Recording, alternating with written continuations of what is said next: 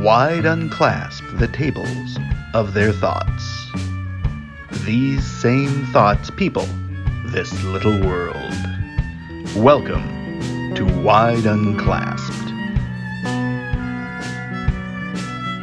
This weekend I took the first tour I've taken in ages. I can't think of the last time I actually took one. It's been a while. And the revamped version is really, really well done, though different than the original that I loved so well for so many years. It was the first time I took my little guy JP with me, and uh, a strange realization JP has cerebral palsy, so walking stairs can be very difficult for him. Except for the easy risers. They were perfect for him which made the, you know, quarter mile or whatever it is walk much easier for him. He was very excited. A couple of things. One, easily the most fun tour guide I have ever had, Luna. Fantastic. Rapid fire delivery. She reminded me a lot of someone who had done the Jungle Cruise for a long time. She had the sort of the patter down. She had her inflections and her work. It was great. It was wonderful. She was hilarious and she knew everything just perfect, except for the word palimpsest, which I taught her with the stair. You could see the painting of the old stairs and then the new stairs beneath it. That's called a palimpsest, a remaining image of something that is gone. There's a whole lot of great elements to the tour now that weren't there previously. The my personal favorite in the million dollar showroom or whatever they call it, uh, with all of the beautiful glass.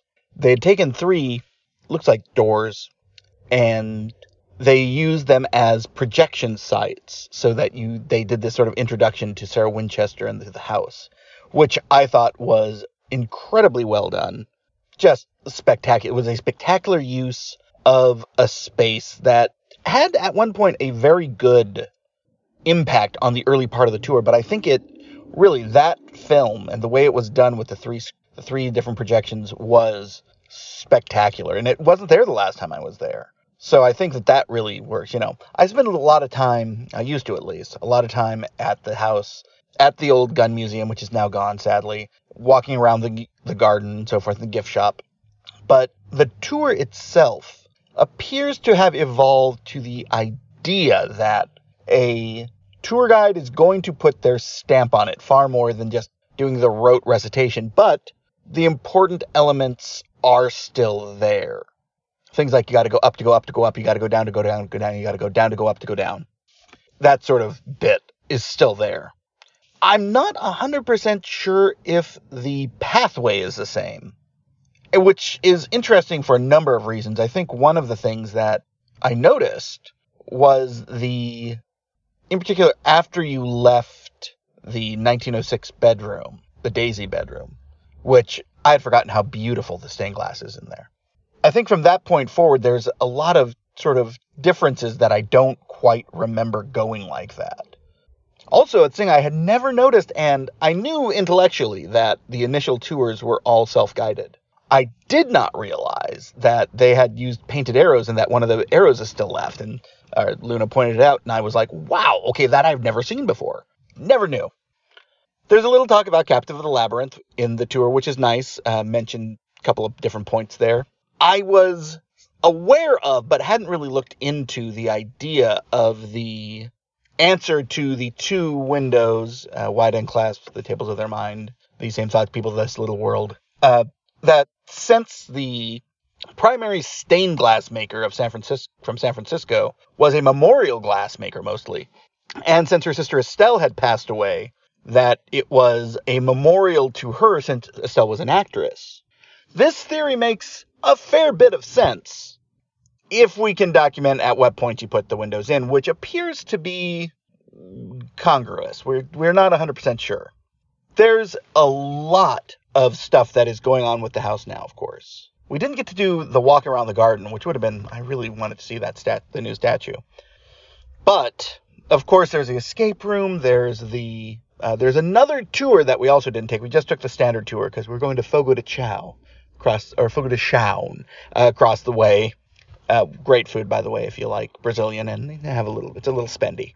It's on the site of the former Chili's that was there, even back when it was Town and Country, way way back, and then when they reopened as uh, Santana Row, I believe there was one of the opening restaurants in that space. I thought was the Chili's as well, but the entire thing is great. It's a wonderful site, but it does sort of have this. You know, we played we played in the shooting gallery, which was a lot of fun, and it, it's changed. There, you know, I'm not a purist, but I did used to love the arcade that was in there, and that was actually what I would mostly play with. Was I would go and before a movie I would walk through a little bit of the garden, and I'd go to right to the arcade, and then I'd play the Simpsons game or Ivan Stewart's Off Road. I'd do that, and it's all different now. It's more of a you come for sort of a big set of attractions, and the shooting gallery I think is fun. I think it's a lot of fun, but it's just you know it's in a prime space on the on the main courtyard, and uh,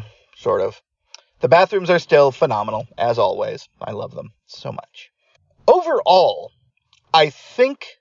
Oh, I should mention, Luna was kind enough to impart a number of her personal experiences in the house. Uh, one in which she had a tug of war with someone on a door until she yelled no, and then the door just closed. She, of course, knew a lot of people who had seen Sarah, heard her name and others' names called during tours. She said something I had vaguely heard of about uh, smelling chamomile tea in one of the sitting rooms. That was an interesting one. I've I've heard people smell is a major factor in the house's activity. The smell of chicken soup, of course, in one of the kitchens is the big one, but the smell of chamomile tea is a very interesting interesting thing because the chamomile tea idea it was easily the most popular tea in California at the time. Even more than green tea, which California adopted before the rest of the country. And one of the reasons for that was that there was a distribu- a tea distributor actually in Santa Clara uh, before the gold rush, when there were sort of early settlers of and around the mission.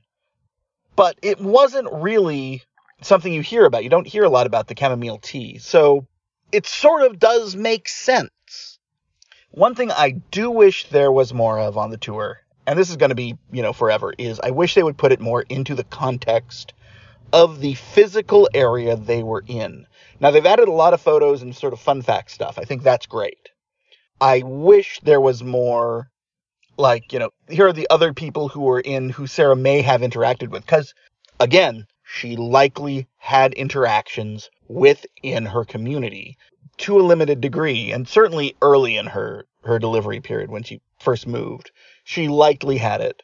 And, you know, she, as Luna pointed out, you know, this wasn't the place where she primarily lived. She just came here, and she said on a whim, I think it was her San Jose functional house.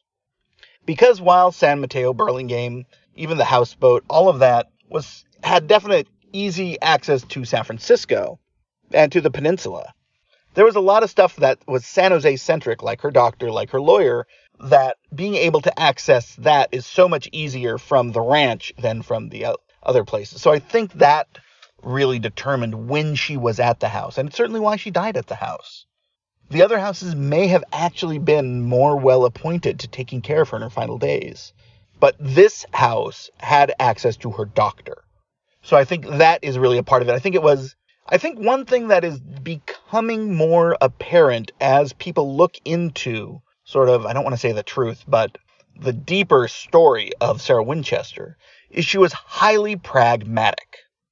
If she needed to be in San Jose to see her doctor more easily, she'd be in San Jose. Some of the decisions of the House are run sort of contrary to that. One note that I had made and am still looking into, I found a couple of photos and the door to nowhere. Now, the argument has always been that the doors, any of the doors to nowhere, were put in there, but uh, particularly the exterior ones, uh, they they once had balconies and they had fallen away. There's a picture from just before the 06 earthquake where you can see the area where the door to nowhere is. You can't tell if there's a door there. I honestly don't think there was. But what you can see is that there's absolutely no sort of veranda or balcony there. So that does sort of shoot a small hole into that sort of theory. It may also have been that they just ran out of time. There was going to be one there. But this also could mean that they put in that door after 1906, which I don't think is the case either. So, uh, six of one, half a dozen of the other. One of the interesting notes also is as we were walking through, having John Paul with me, my little six year old, it made me realize that the tour is, it's always going to be difficult for anyone with needs for adaptive adaptive touring because one it was built in 1922 there were no laws for uh, accessibility but on the other hand you know there are ways to present a worthwhile tour for people in say wheelchairs it's going to always be difficult to do wheelchairs because you really can't do ramping without significantly reworking the entire house and part of the story of the house is the adaptations that Sarah made to make it accessible to her. The easy risers are a great example of that. But finding ways to make an accessible tour is really important. And I think that's something that is doable to a degree, even if it's just a more robust first floor tour. But it's always going to be hard to get the second and third floor. It's not impossible. It, there are some ways you could probably do it. But I do have to say, John Paul did a great job. You know, here's a little guy who gets tired super easy, and he managed to make the whole the whole trip. The easy risers were a big part of that, and I'm super glad that Luna was very, very, very good at doing her her spiel because it kept him engaged.